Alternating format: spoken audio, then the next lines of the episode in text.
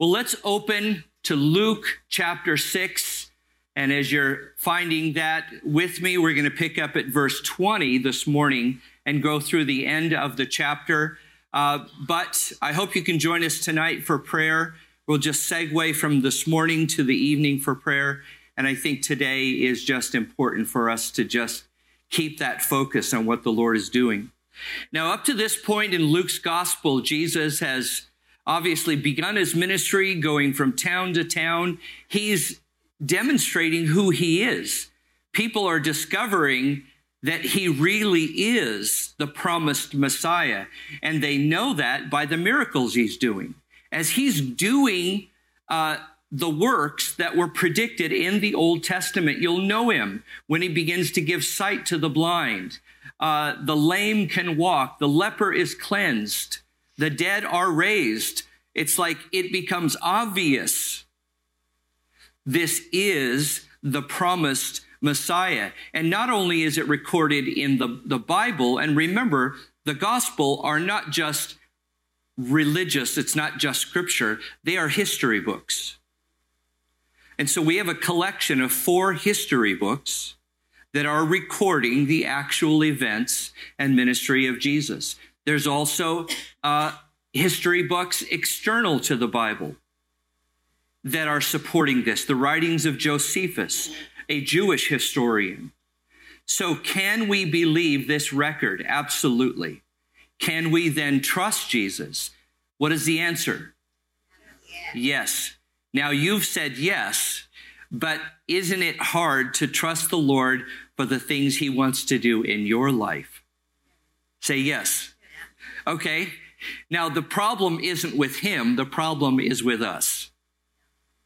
So we can all just say that we all struggle with areas of faith in our own life. And that's what I want to talk to you about today. Title of my message is A New Attitude. Because here Jesus begins to teach a great multitude of people who are standing before him. They're coming not only from the immediate regions, but now far, far away. They're traveling from Tyre and Sidon. They've heard of him and they've pressed in to and it says in Luke's gospel that power has gone out from Jesus. And Jesus is healing all of them. God has compassion on people. He has compassion on people. He begins to teach what we call the Beatitudes. This connects over to Matthew 5, the Sermon on the Mount. Not everybody thinks this is exactly the same message because he is standing in a plain rather than the side of a mountain. It's, it's almost the same message with some very slight variations. It's important if you have an actual paper, anybody here actually have an analog Bible with you today? You know what that is? That's paper. Printed Bible. Do you have a printed Bible? If you have a red letter edition, you notice it's it's red through the rest of the chapter. I love red letters because I want to pay attention to what Jesus is actually saying. There's a good principle for life, isn't, isn't that? And as the Bible is, is given to us verse by verse and chapter by chapter, do you know it wasn't originally written that way? That, that might seem obvious, but we have to remember that this whole section has a central theme. And that is found in verse 40. Luke 6:40. Look at that. A disciple is not above his teacher, but everyone who is perfectly trained will be like his teacher. That's the theme of this whole section, this message. Jesus is beginning to teach on discipleship. He's chosen the 12 out of a group of disciples, he's chosen 12 that would be apostles, sent out ones, ambassadors. And in this whole great crowd, some of them are not going to continue as disciples. They're going to go back to their old lives. They got their healing, they got what they wanted. And out of this multitude, many will continue in discipleship. And Jesus begins to explain now, if you're going to follow me, here's what I want you to know How many of you have had the experience of God giving you a command and instruction that was impossible to do? You ever had that? Let me see your hands. You're all smiling at me. This side, you're not smiling. Okay. You're working it out still. Okay. That is a common experience. Do you know God gives impossible commands? The question is why? Why do you frustrate me like that?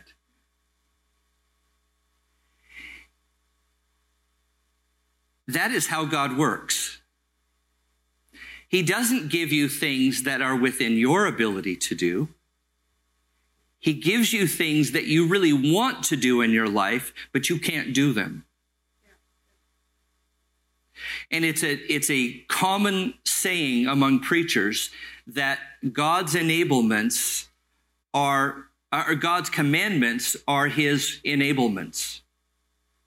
A little bit of dyslexia, I got it backwards.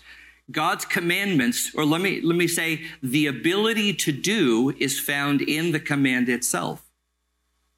If God tells you to do something, what comes with it is the power to do it. Now, how is that power activated? It's activated by your step of faith, your willingness to do it. Just as Jesus told Peter to step out of the boat, that was an impossible command. But Peter knew the principle, and he said to Jesus, Lord, if that's you, bid me and I'll come to you. Um, I'll do what you tell me to do, which is different from this idea that I have faith to do what I conceive in my brain. And I said that a week or two ago. That's not Christianity, that's Hinduism. That's Oprah.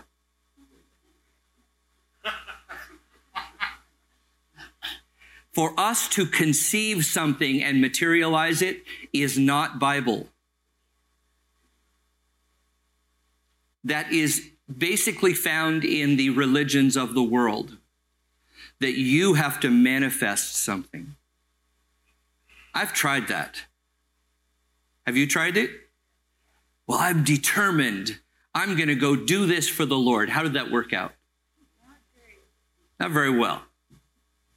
The things that do work out really were things that God originally told you to do. So he'll pay for what he tells you to go buy. And so there, the pressure is off of us to make things happen.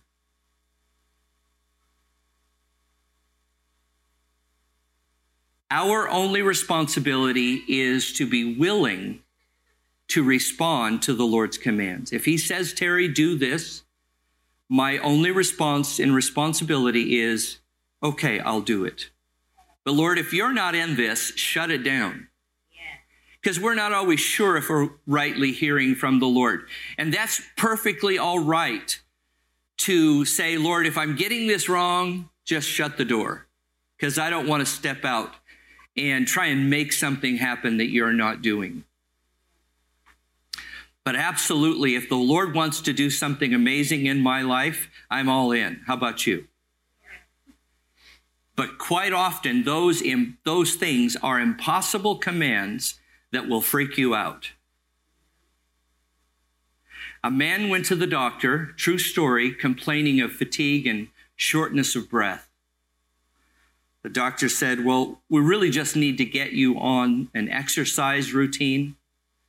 I want you to start walking each day little bit and then each add a little bit more to it. We're going to work up to jogging. We're going to get you and, and, and I want you to come back to me in six months. And I want to see how your, your endurance, your strength is building up. And he did it and came back to the doctor. The doctor says, well, how's it going? How's your walking, your running? What's, what's happening? And the man's response was, this is true story. Well, I, I did it for quite a while, a couple of months, but I had to quit. And the doctor says, Why? The man says, Well, the wind kept blowing out my cigarette.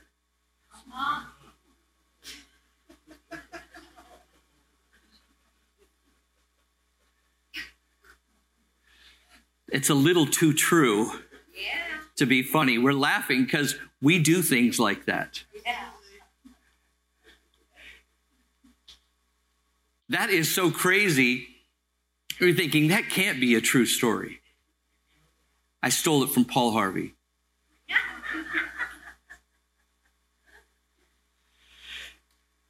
These people are ready to hear Jesus. They've been through disease, disappointment, crisis. And there are that those times in your life where you're suddenly ready to hear. You know, I kind of feel like today is one of those days where you're ready to hear. You're always you always have a pretty good attitude, but I feel like we can hear this today. Impossible commands. I want you to write down five things that that are kind of outlining this passage, verses 20 through the end of the chapter. The first one is in verses 20 through 26 that I want you to know Jesus is saying that a disciple lives a blessed life. A disciple lives a blessed life. Now, here's the contrast it might not feel like it because life is hard. But we have, we're going to begin to have a different attitude.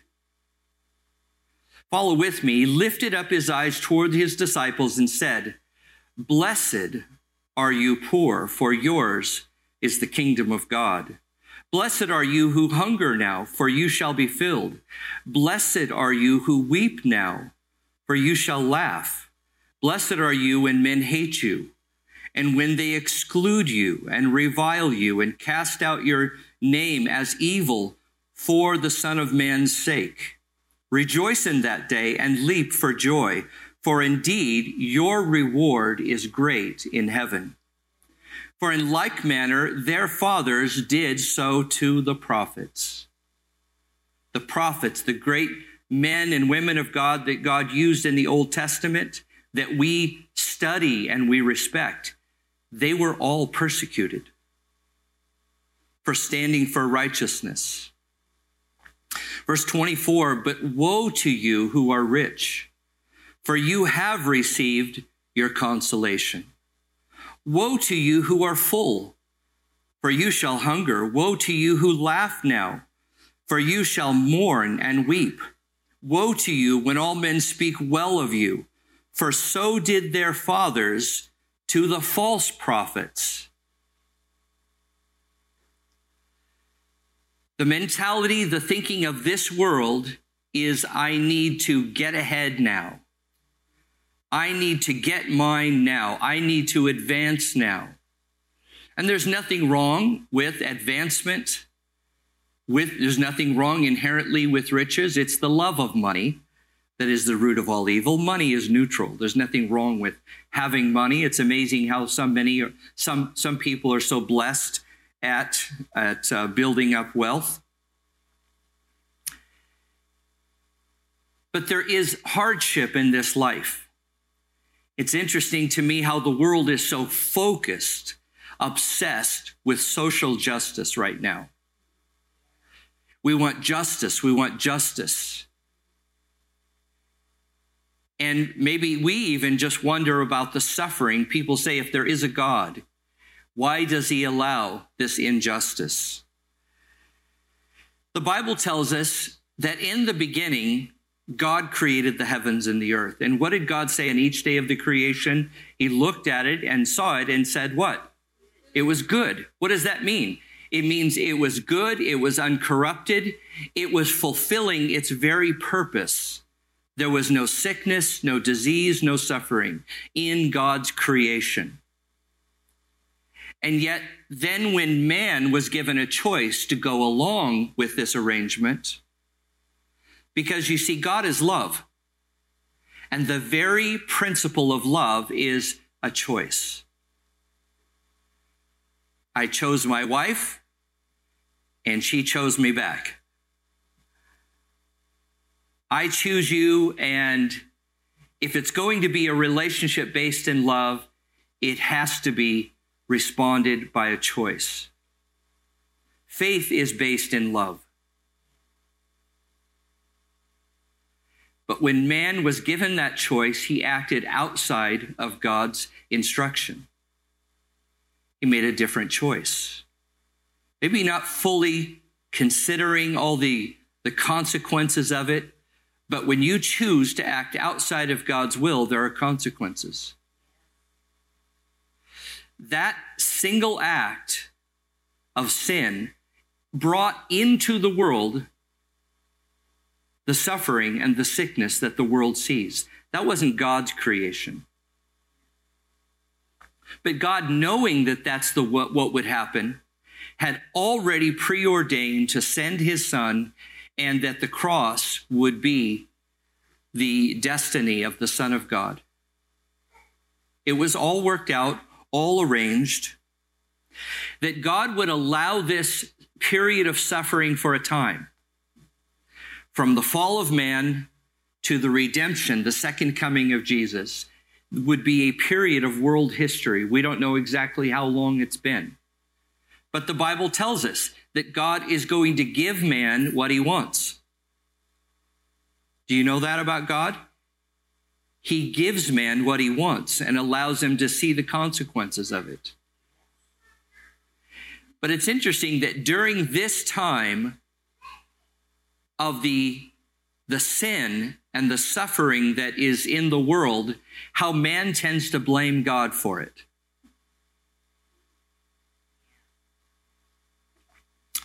One Christmas, I can't remember when, I have eight grandkids, uh, gave a, a little truck or an RC car to one of my grandsons. He broke it in about 30 minutes and he brought it back to me like it was my fault.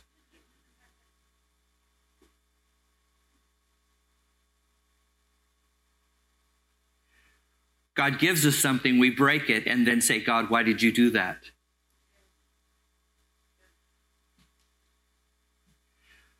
And in the meantime, we are living in this world that is broken. And so we come to Jesus and expecting the Lord to just immediately get us out of it. To let's get me out of the suffering, the consequences that I've caused, the sickness that's around us. And instead of just immediately fixing your perfect little private world, the Lord begins to change you and enable you to live in this world. And one day he will right things. One day the Lord will bring justice to the world. Do you know that? It's all over the Old Testament. When the Lord returns, that's when justice will be established in this world. The world might be looking for it. They might even pushing rightly in some ways for it, but it's never going to completely happen because of the fall, the sin of man. Isaiah 51, verses 4 and 5, you might write that down. God says, Listen to me, my people. Hear me, my nation. Instruction will go out from me. My justice will become a light to the nations. My righteousness draws draws near speedily. My salvation is on the way, and my arm will be, bring justice to the nations. The islands will look to me and wait in hope for my arm. Justice is coming. We don't need to be sit accusing God of allowing injustice. Man brought the injustice. God gave him what he chose. But in spite of it, we can live a blessed life. Do you know that? Stop looking it around at the unfairness of the world as if you can't be happy. That's my grandkids. Everything's not fair. That's not fair. He got that toy and I didn't get one. Let's be grown ups. A man named Asaph in the Old Testament wrote some of the Psalms. He was a musician. Wrote, he wrote Psalm 73 is especially interesting to me. You might read that. I'm going to read verses 3 to 5 and then 17 through 19 because he was complaining to God about the unfairness of the world. He says, For I was envious of the boastful when I saw the, the prosperity of the wicked. For there's no pangs in their death. Their strength is firm. They are not in trouble as other men, nor are they plagued like other men. And then he says this down in verse 17. He goes on, this is unfair. I look at the rich and they just seem to just get away with whatever they want. Doesn't it seem like that today? And Asaph is complaining to God. He's going, God, did I my, cleanse my hands in vain? Did I, am I doing what's right for no good reason while the rich are getting away with whatever? The rich and the powerful. Listen to verse 17 to 19. Until I went into the sanctuary of God, then I understood their end. Through prayer, Asaph got a new attitude. He suddenly saw things differently. Surely you set them in slippery places. You cast them down to destruction. Oh, how they are brought to desolation as in a moment. They are utterly consumed with terrors. What Jesus said, Blessed are you who hunger now, your day is coming. Blessed are you who suffer now, your day is coming. Your day of consolation is coming. This world is not going to bring comfort to you. Stop waiting for that. There is another life coming.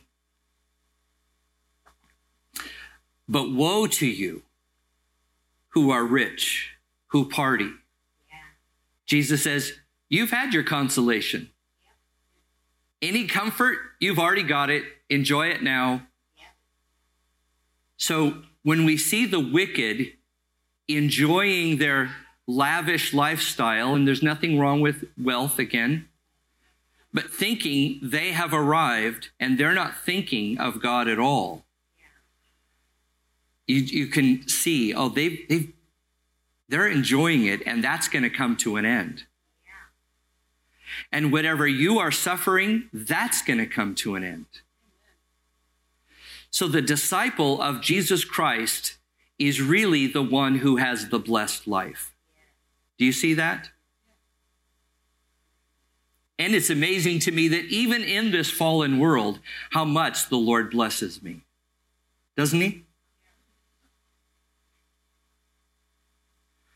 How about to just wake up when I was a young adult and realize I didn't need the big house in Palos Verdes?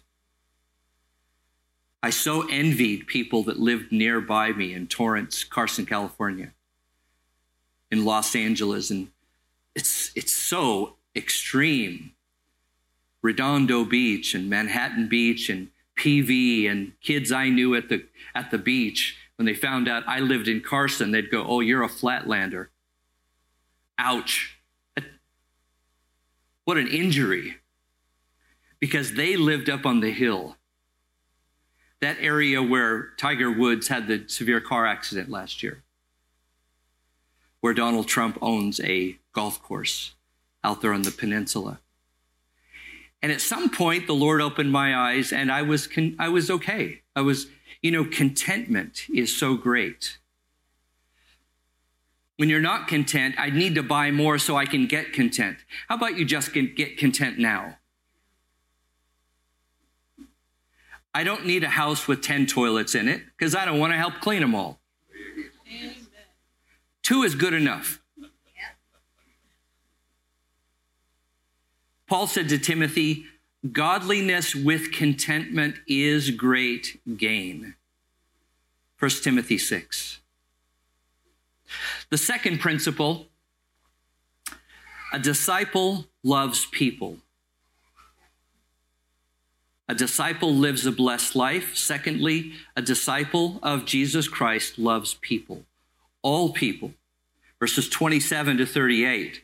But I say to you who hear, love your enemies. Now, here we're going to go into impossible commands. Pastor Terry, I was with you until you got to this point. Say amen. amen. Okay, let's just get that out. Love your enemies.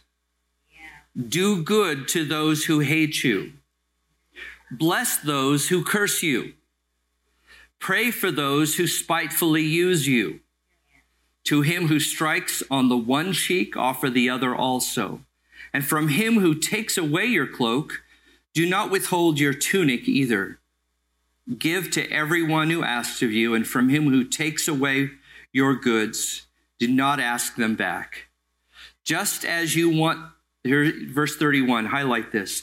Just as you want men to do to you, you also do to them likewise. You get that? He's trying to tell you how to get people to treat you well. And there it is. Treat others the way you want them to treat to you, treat you. Verse 32, but if you love those who love you, what credit is that to you? For even sinners love those who love them. If you do good to those who do good to you, what credit is that to you? For even sinners do the same. If you lend to those from whom you hope to receive back, what credit is that to you? For even sinners led to sinners to receive as much back.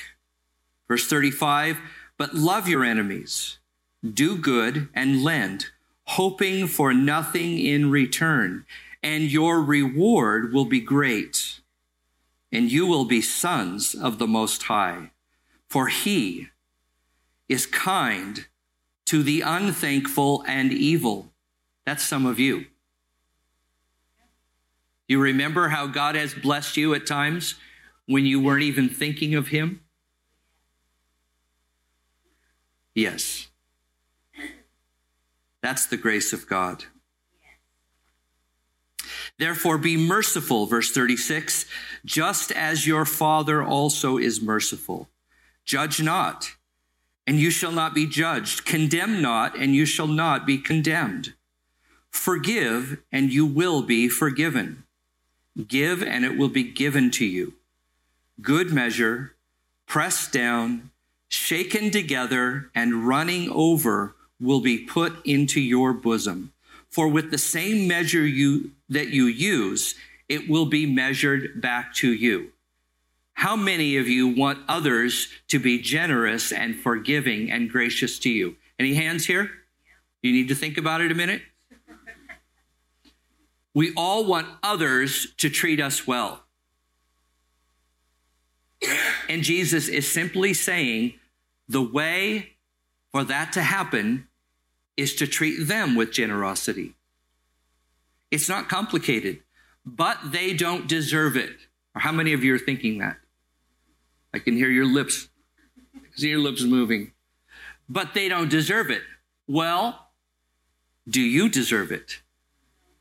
Ah, you're caught in my little trap. if you want to go down that road of who deserves it, nobody deserves it. This is not about who deserves it. You don't deserve what God gives to you, and yet you ask for it, and yet He gives to you anyway. So, how about we all just change our attitude, kids? Just had this discussion with my grandsons, three of them. Friday night, we were babysitting. Man, they just so much want to play together until something goes wrong. I should have that toy. It's not right that he has that toy. We are so convinced we are full of justice. And the truth is, we are not full of justice. We're full of greed. But let me tell you this where there might be injustice against you, do you know that God can bless you anyway? If you are looking at people, the unfairness of the world, as if they are keeping God from blessing you, that is absolutely wrong. God can bless you in spite of difficult people around you. Did you hear me? Your eyes are on somebody that's irritating you, and all you can think of is how difficult they are. This is one of the great lessons of grace is that God can bless you any way he wants at any time he wants regardless of who's around you. The real question is your heart. God loves to bless his children. The greatest proof that we are children of God is our love for God and our love for people.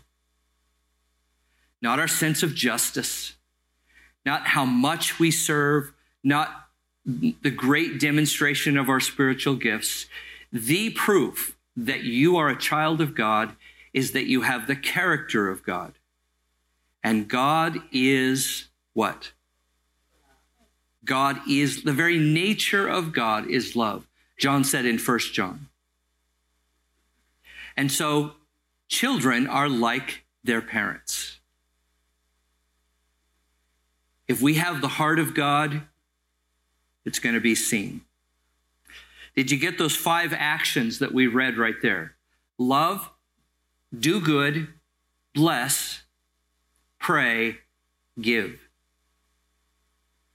And you will reap what you sow. You will reap what you sow. 1 John 3 10 and 11. In this, the children of God and the children of the devil are manifest. Whoever does not practice righteousness is not of God. That's cold, isn't it? It's pretty cut and dry. Nor is he who does not love his brother. For this is the message that you heard from the beginning that we should love one another. It's very plain. Again, an impossible command to love people, all people the same. And the only way you can do it is by the Spirit of God in your life. That's the only way. It is an impossible command. I agree. The third lesson of discipleship, verses 39 to 42, a disciple is becoming like Jesus. We might say that all of these principles are really just describing who Jesus is.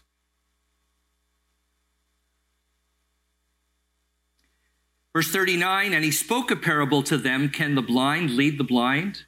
Will they not both fall into the ditch? Verse 40 A disciple is not above his teacher, but everyone who is perfectly trained will be like his teacher. Why do you look at the speck in your brother's eye, but do not perceive the plank in your own eye? How can you say to your brother, Brother, let me remove the speck that is in your eye? What a servant. When you yourself do not see the plank, the two by four, that is in your own eye, hypocrite. First remove the plank from your own eye.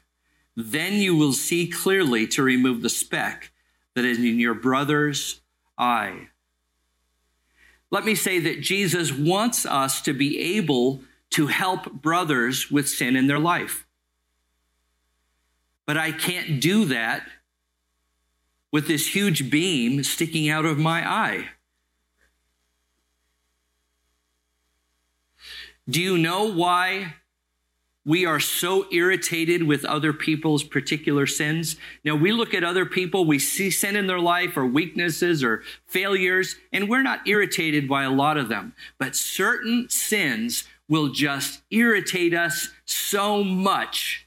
Do you know why those certain sins bother you so much? It's because you are doing the same. Oh, I'm not. Yeah, you are. It is the principle that Jesus is saying.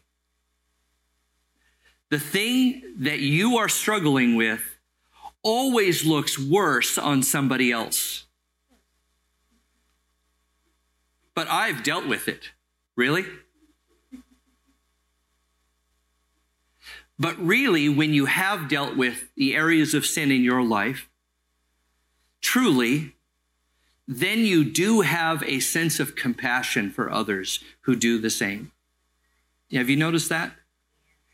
When I haven't dealt with it, I'm judgmental. When I have dealt with it, I have compassion. That's a good rule for how to know if you actually have dealt with things in your life. You have compassion because you've become honest about dealing with these things in your own life.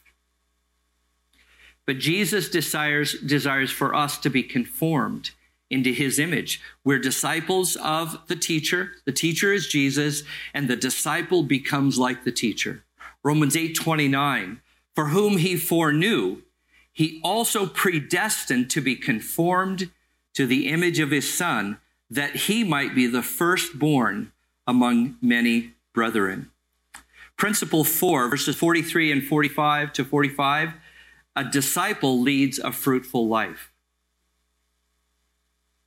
A disciple leads a fruitful life. For a good tree does not bear bad fruit, nor does a bad tree bear good fruit.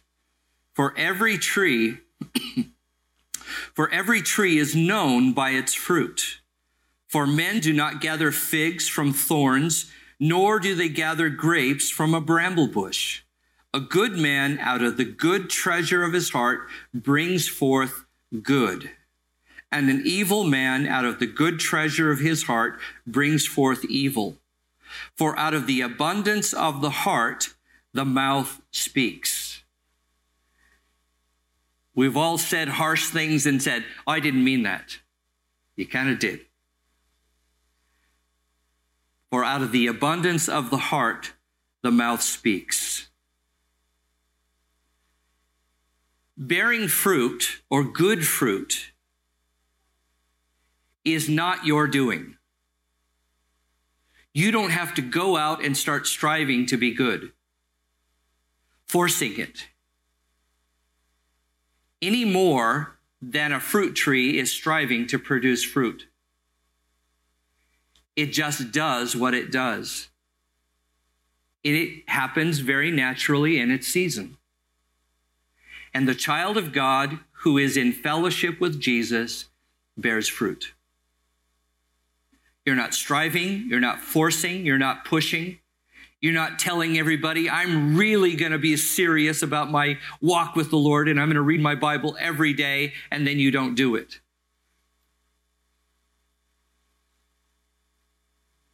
Religion is forced. Faith in Jesus is very natural. It's easy. And that's how you will know the difference. It becomes something that is at rest. Might be times of challenge or difficulty or test. But if you will simply yield your life to the Lord, He's saying you will bear fruit. It will just come.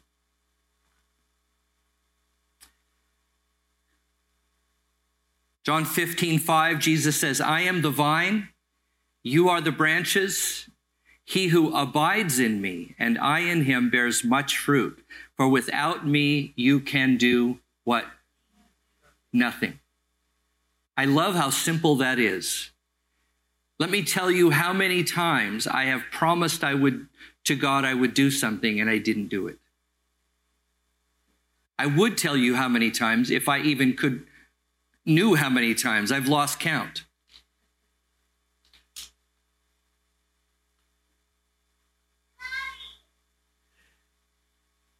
The real change in your life is not promising something you can't do. It's just saying, Yes, Lord. And He promises to do in you the things you could never do for yourself. All of this sounds great, but certainly it does come with letting go of an old way of thinking, an old way of living. As as much as we want the new life in Christ, we kind of are comforted by our old way, aren't we? I like doing what I want while pretending to be walking with Jesus. And that's a conflict that all of us have. Really loving the Lord versus just putting on that I'm living for the Lord. The last principle, we'll wrap it up here this morning. Verses 46 to 49 a disciple lays a foundation for life. A disciple lays a foundation for life. Follow with me. 46 to 49, Jesus says, Why do you call me Lord, Lord, and do not do the things which I say? If you say Lord, it means he's in charge. Whoever comes to me and hears my sayings and does them, I will show you whom he is like. He is like a man building a house who dug deep and laid the foundation on the rock. When the floods arose and the stream beat vehemently against that house and could not shake it, for it was founded on the rock. Verse 49. But he who hears and did nothing is like a man who built a house on the earth without a foundation, against which the stream beat vehemently, and immediately it fell. And the ruin of that house was great. Did you see the news story a couple weeks ago? Rains, heavy rains in Seattle, a multi million dollar house, large house up on a hill, started slipping down the hill in a very affluent neighborhood. The wife was in the house. The husband went for a walk. He was down the hill and he could see his own house beginning to slip off the foundation. He called his wife from his phone and told her to get out. You can build the most beautiful house you want, but there must be a real foundation. Because again, the storms are coming. They are coming. One of my sons in law works for um, a foundation re- repair company. He's under houses every day old houses, big houses, rural houses, city houses. He sees the cracks, the slipping of these foundations and gives people repair bills for 10,000 to 100,000. And it's interesting how people don't want to repair their foundation. We would rather buy a new car than fix the foundation. Literally is the story of foundation repair in real estate. But you have a guarantee. We live in this world. It is unjust. It is unfair. Get used to it. But you have the promise that if you hear what the Lord says and do it, you will lay a foundation that will protect you from the injustice that comes. Do you believe we're living in the last days? I'm not sure if that's a familiar statement to many of you. We are living in the last days, that time in which we are looking for the Lord to return. Matthew 24 wars, rumors of wars, famines, pestilence, earthquakes, persecution. Are we there? Do you watch the news? Wars and rumors of wars? Russia, China, Ukraine, Israel, Syria, Iran. The sanctions against was that Syria were just lifted by the United States, leaving them freedom to go get nuclear weapons. Things are shifting. The rains are coming, and the ground is shifting right now. Pestilence, that means disease. War. It's so normal to us, we need to look up and realize and get ready for the Lord's return.